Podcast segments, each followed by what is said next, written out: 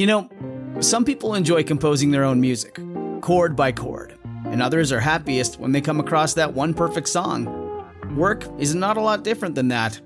Whether you prefer building your own workflow or using a pre made template, with Monday.com, you and the team can work in a way that's comfortable for everyone. Tap the banner to go to Monday.com and build your own amazing workflow, or find an awesome template. No judgment. When you need mealtime inspiration, it's worth shopping Kroger, where you'll find over 30,000 mouth-watering choices that excite your inner foodie. And no matter what tasty choice you make, you'll enjoy our everyday low prices, plus extra ways to save, like digital coupons worth over $600 each week. You can also save up to $1 off per gallon at the pump with fuel points. More savings and more inspiring flavors make shopping Kroger worth it every time. Kroger, fresh for everyone. Fuel restrictions apply. Welcome to Human Circus.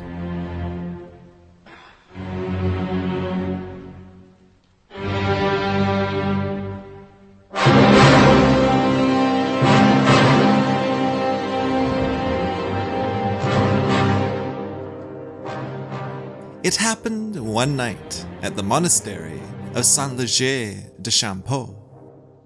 It was around Matins, or just before that, I think.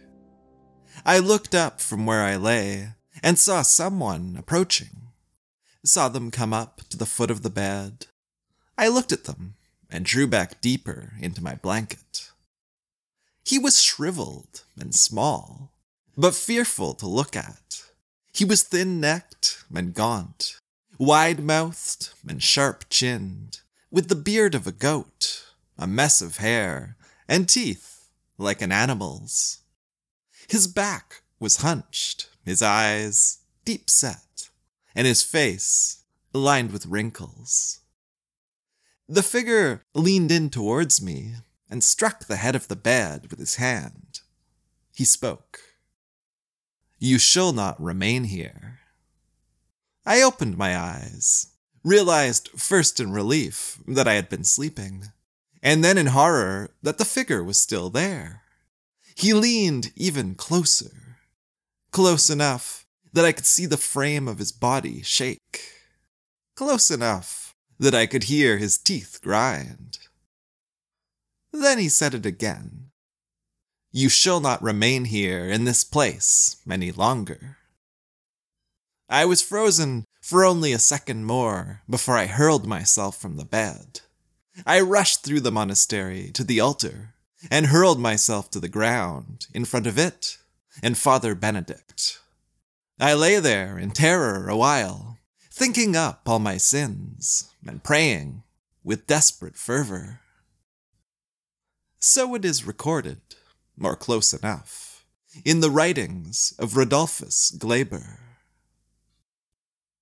Hello and welcome. My name is Devon, and this is Human Circus Journeys in the Medieval World, the podcast that covers medieval history through the stories of its travelers, usually. And it is a project that's supported by a Patreon.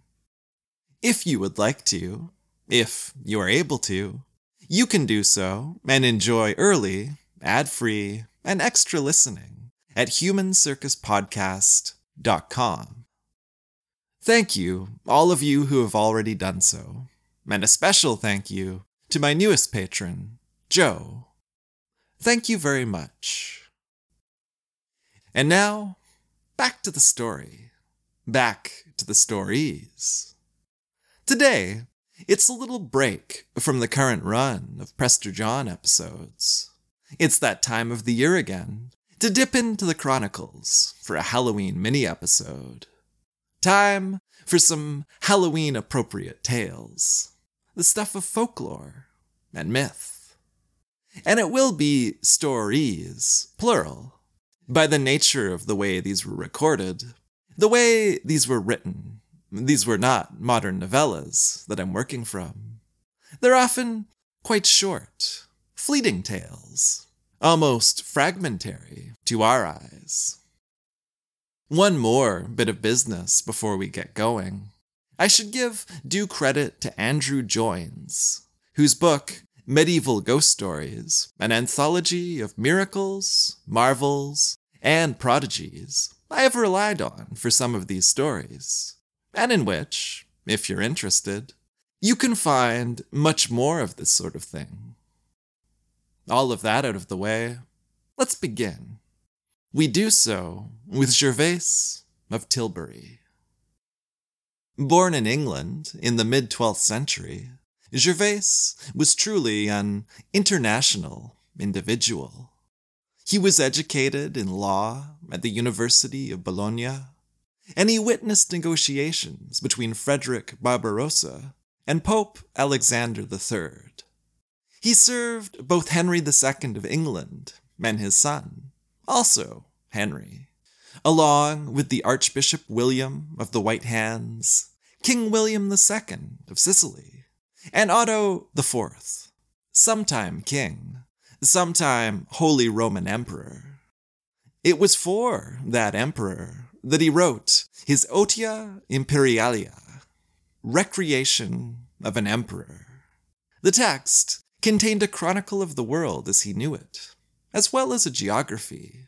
And there was also a third book, which included much that we might broadly term marvels. The world that Gervase depicted was not one concerned only with this king or that, their lands or their doings. There were other things, too, that were much less of this world. Things of those beyond or adjacent, breaking through into ours. Things like spouses returning from the dead to keep their promises and strike down their partners who had broken theirs. Things like caskets in the river that had been pillaged by thieves and gently spun there in the stream, like beacons of the crime, until that which had been wronged was righted. Things like dialogues with the dead, through which the living learned of purgatory and the world beyond this one.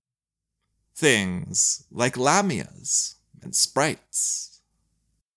The former were said to somehow enter people's houses in the night, to peek into this corner or that container, to tip babies from their cradles, and sometimes also to trouble the other inhabitants of the house as they slept. The latter made their homes in the deep places of the rivers, and they were, one can only say, mysterious, at times inexplicable even.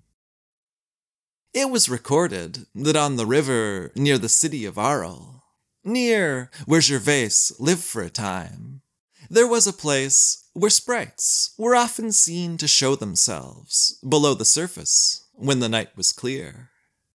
At that place, there had been a disturbance years before.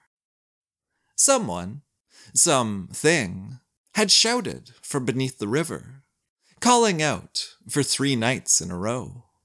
And a human like figure had been seen to rush to and fro beside the water's edge, crying out that the time had passed, yet no one had come, their voice seeming to grow more desperate as each night went by.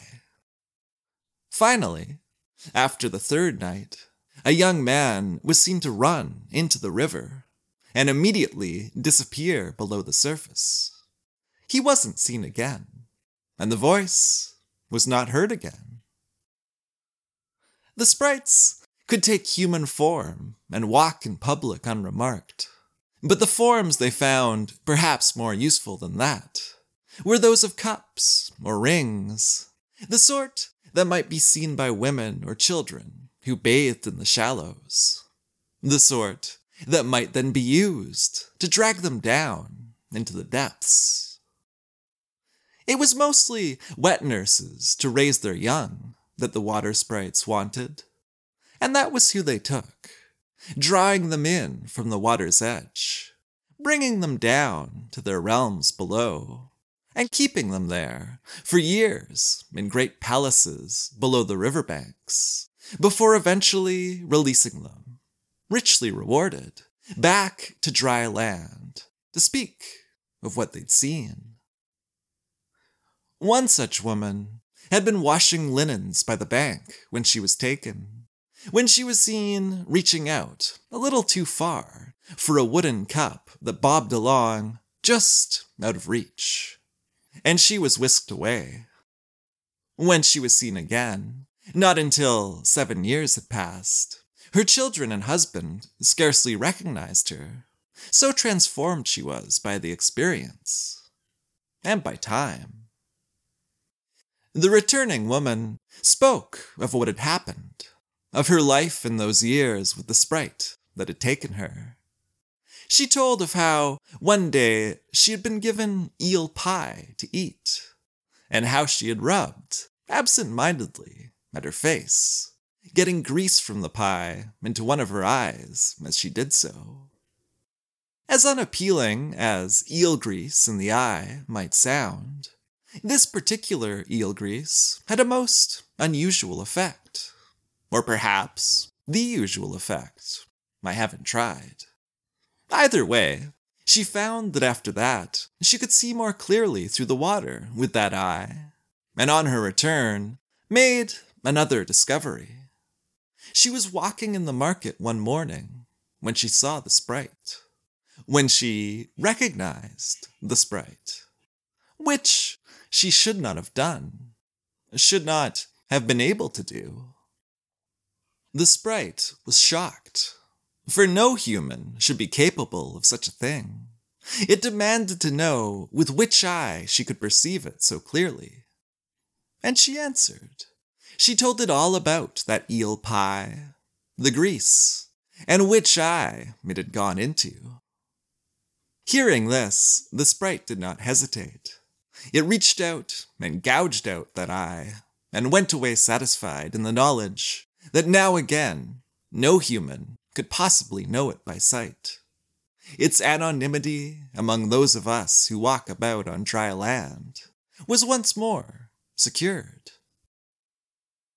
And you might wonder what Gervase himself thought of all of this. A well educated, well traveled man of an aristocratic background, and an expert in canon law. None of that made one immune to naive credulity, of course. Never has. But he was hardly a figure of limited horizons or life experience.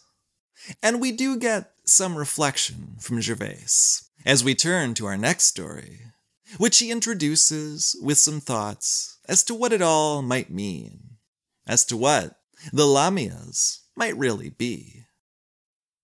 Of these figures, or demons of Greek mythology, he said that maybe they were nothing but empty visions, illusions brought on by a disorder of the humors that badly affected certain people while they slept. Maybe instead, they were demons issuing forth from the souls of sinners, which gave them some kind of substance. Maybe their name came from the Latin term meaning to tear apart, or maybe from a word for minor Roman household gods. Whatever they were, they were, he maintained, not human, but only gave the illusion of being so. Whatever they meant, he could only conclude that God could be unfathomable. He still told the stories, though, because that ineffability was very much part of the point of Gervase's third book. The world was full of mysteries, full of marvels, full of miracles.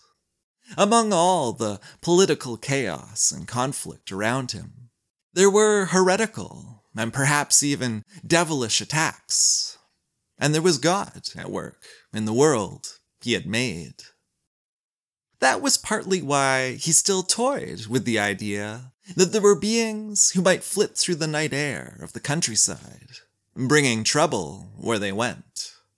Poltergeist stuff, we might say, entering houses and eating food, fiddling with the lamps and shifting infants and children about while they slept.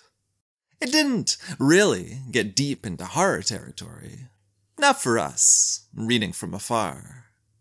The infants and children in question weren't actually murdered while they slept, which is reassuring.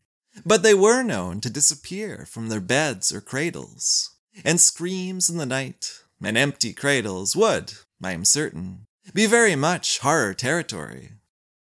In Gervase's telling, there had been an archbishop who had, as a little boy, had this happen to him, and he'd been found in the puddle where his mother had washed her feet before bed. So it often was, with the children in question thankfully being safely discovered in the morning, but still, rather troublingly, being found outside on the ground, with the door of the house still sealed shut. On a much lighter note, Gervase has his own experience to contribute here, but not one of childhood night terrors. Instead, he'd had a most disturbing incident in the wine cellar. It had proved absolutely impossible to draw anything but air from previously full casks. And then, later, they were found to be brimming and bountiful, so that nothing was lacking. I feel like there may have been other explanations for this one than Lamia's. That this one might have been a little less than fully unfathomable. But after this quick break, a few more stories.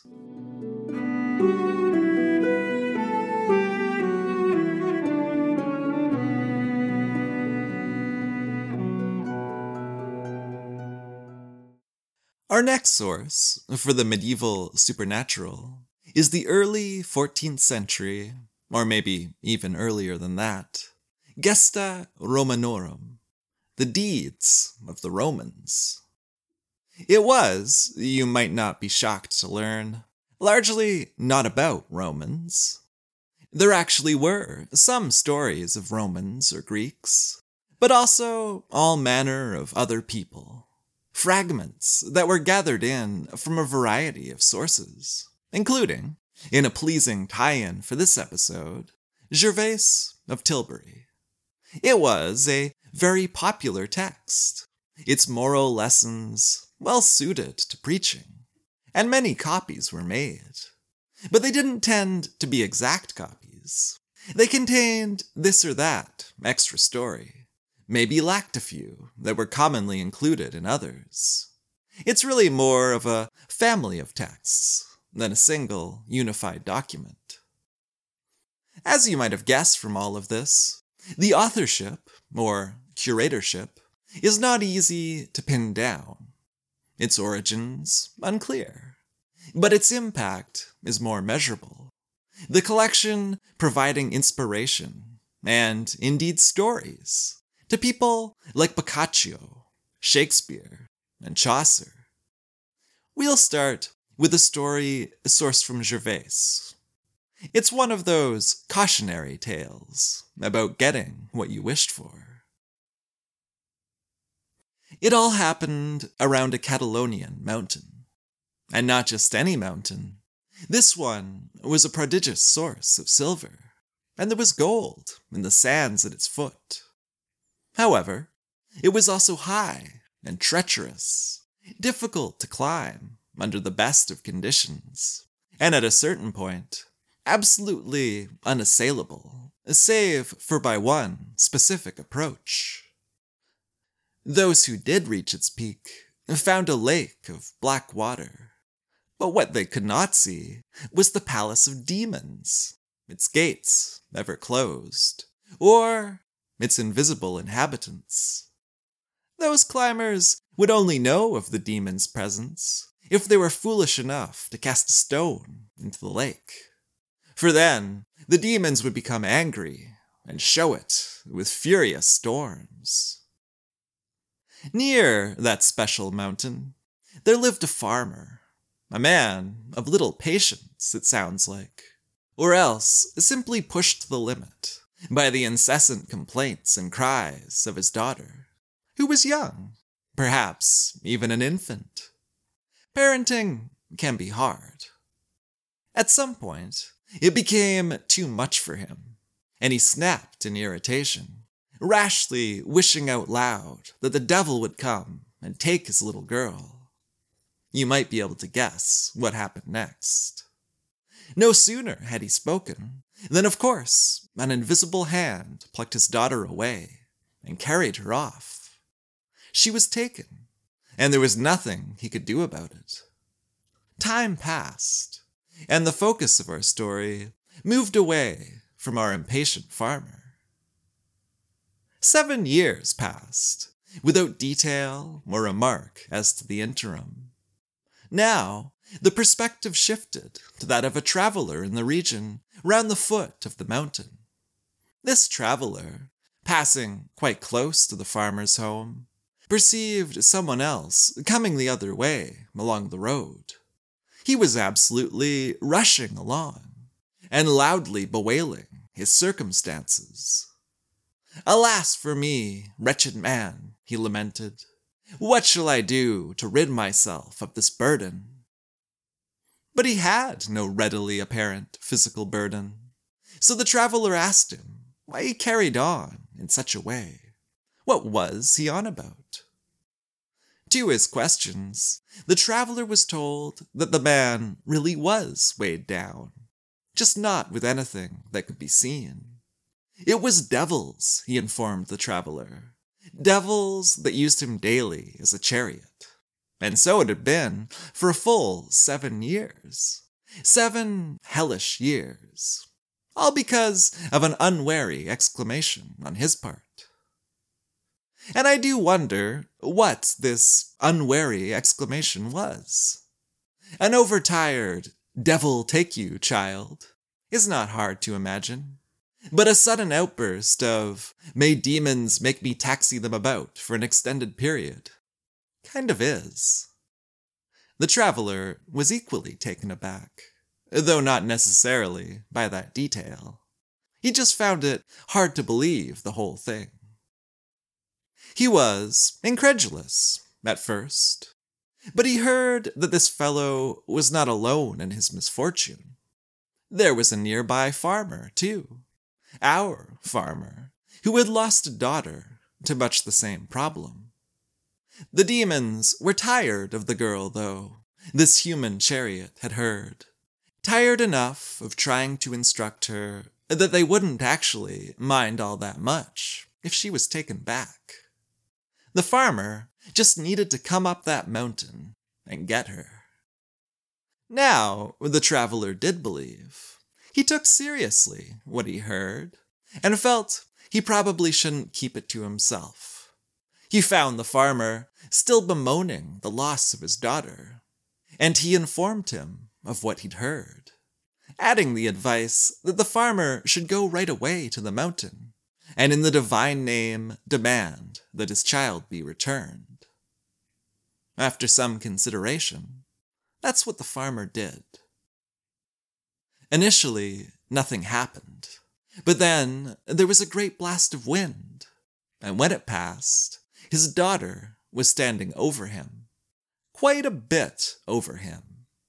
She was tall and wild eyed, with skin scarcely stretched over sinew and bone. There was no recognition on her face. She knew no language, and the farmer did not know what to do. He wasn't sure that he could bring this person home. So at this point, he decided to ask the bishop. And I don't know that he got any kind of helpful suggestion there. I don't know what happened to the daughter, because it's not in the story. Instead, the bishop took this as quite a different type of teaching opportunity. He told the whole story to the people of his diocese, cautioning against any rash verbal commitments, and emphasizing that his audience's adversary, the devil, was everywhere. As a quote, raging lion, seeking whom he may devour, that he will slay those who are given to him, and hold them in eternal bonds, and torment and afflict those devoted to him for a time. The bedeviled chariot man gets a mention here at the end of the story, that he would remain ensnared for a long time still, but that his faith would finally see him freed. He would speak of a subterranean palace in the mountain, its entrance enveloped in a thick veil of darkness. And the story ends like this Quote, Through this portal, the devils, who had been on embassies to various parts of the world, returned and communicated to their fellows what they had done. No one could tell of what the palace was constructed, save themselves, and those who passed under their yoke to eternal damnation. From all which, my beloved, we may gather the dangers we are exposed to, and how cautious we should be of invoking the devil to our assistance, as well as of committing our family to his power. Let us guard our hearts, and beware that he catch not up the sinful soul, and plunge it into the lake of everlasting misery, where there is snow and ice unthawed, crystal that reflects the awakened and agonized conscience, perpetually burning with immortal fire. Still nothing on the farmer's daughter, though. On what became of her? Did her farmer father really leave her up there on the mountain top? Did she end up back in the palace of the devils? Or did she find her own way to some happier life? I'll leave you to decide. I'll tell one last story here before we finish up, or report, not really being a story in the modern sense. But either way, it was quite definitely not a horror one. Perhaps even less so than Gervase's magically emptying wine casks. It comes to us from Henry of Erfurt's 14th century chronicle, by way of that Andrew Joynes book I mentioned at the beginning. It starts with a hand, a human hand. The hand in question made itself known in the year 1349 in Keirenberg, in what appears to have been an inn. The hand in question was pleasant and soft. The hand was attached to nothing. That was really the remarkable feature about it, that no arm extended from it, no torso beyond, and above it, no head.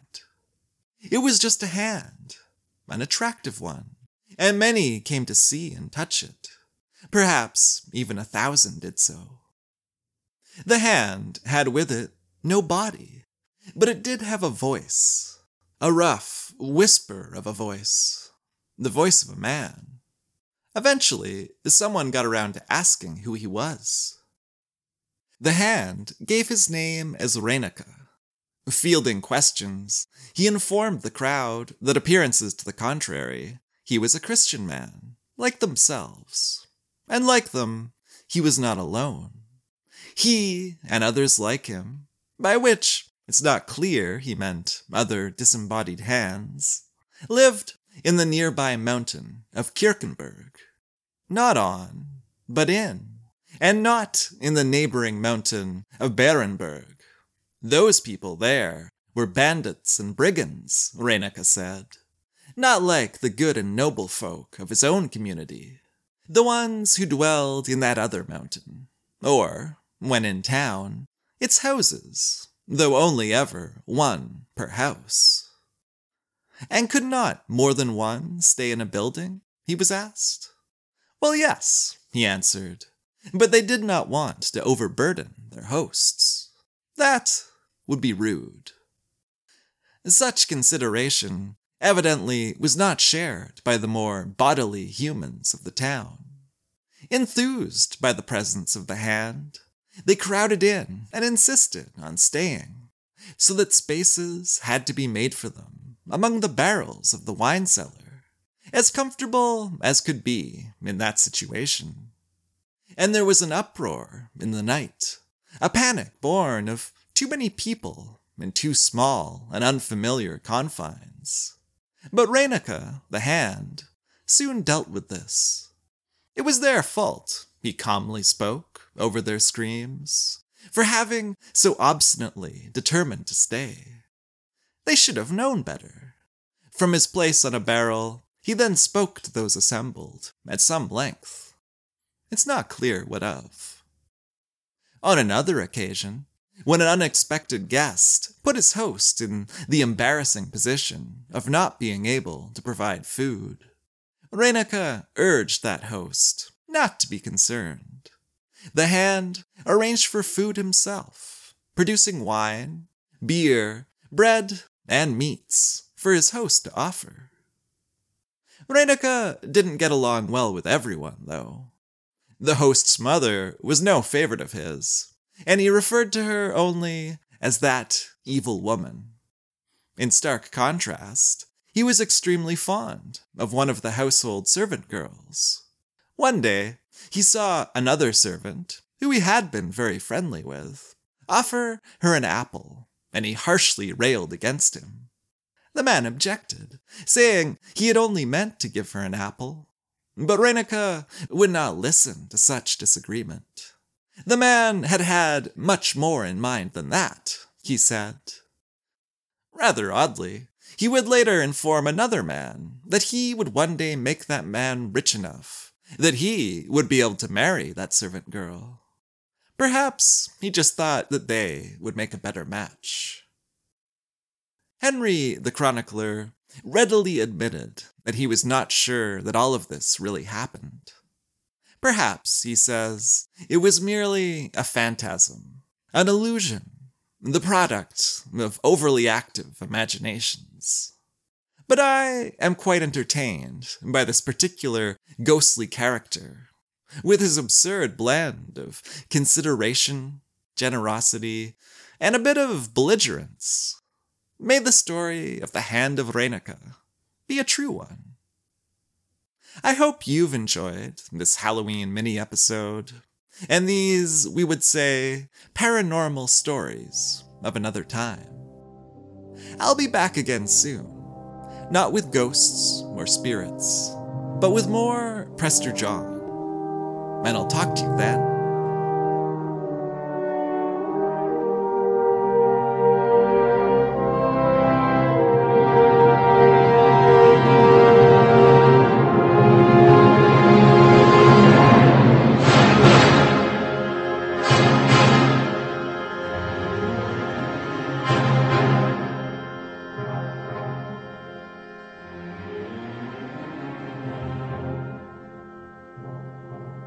Human Circus will return.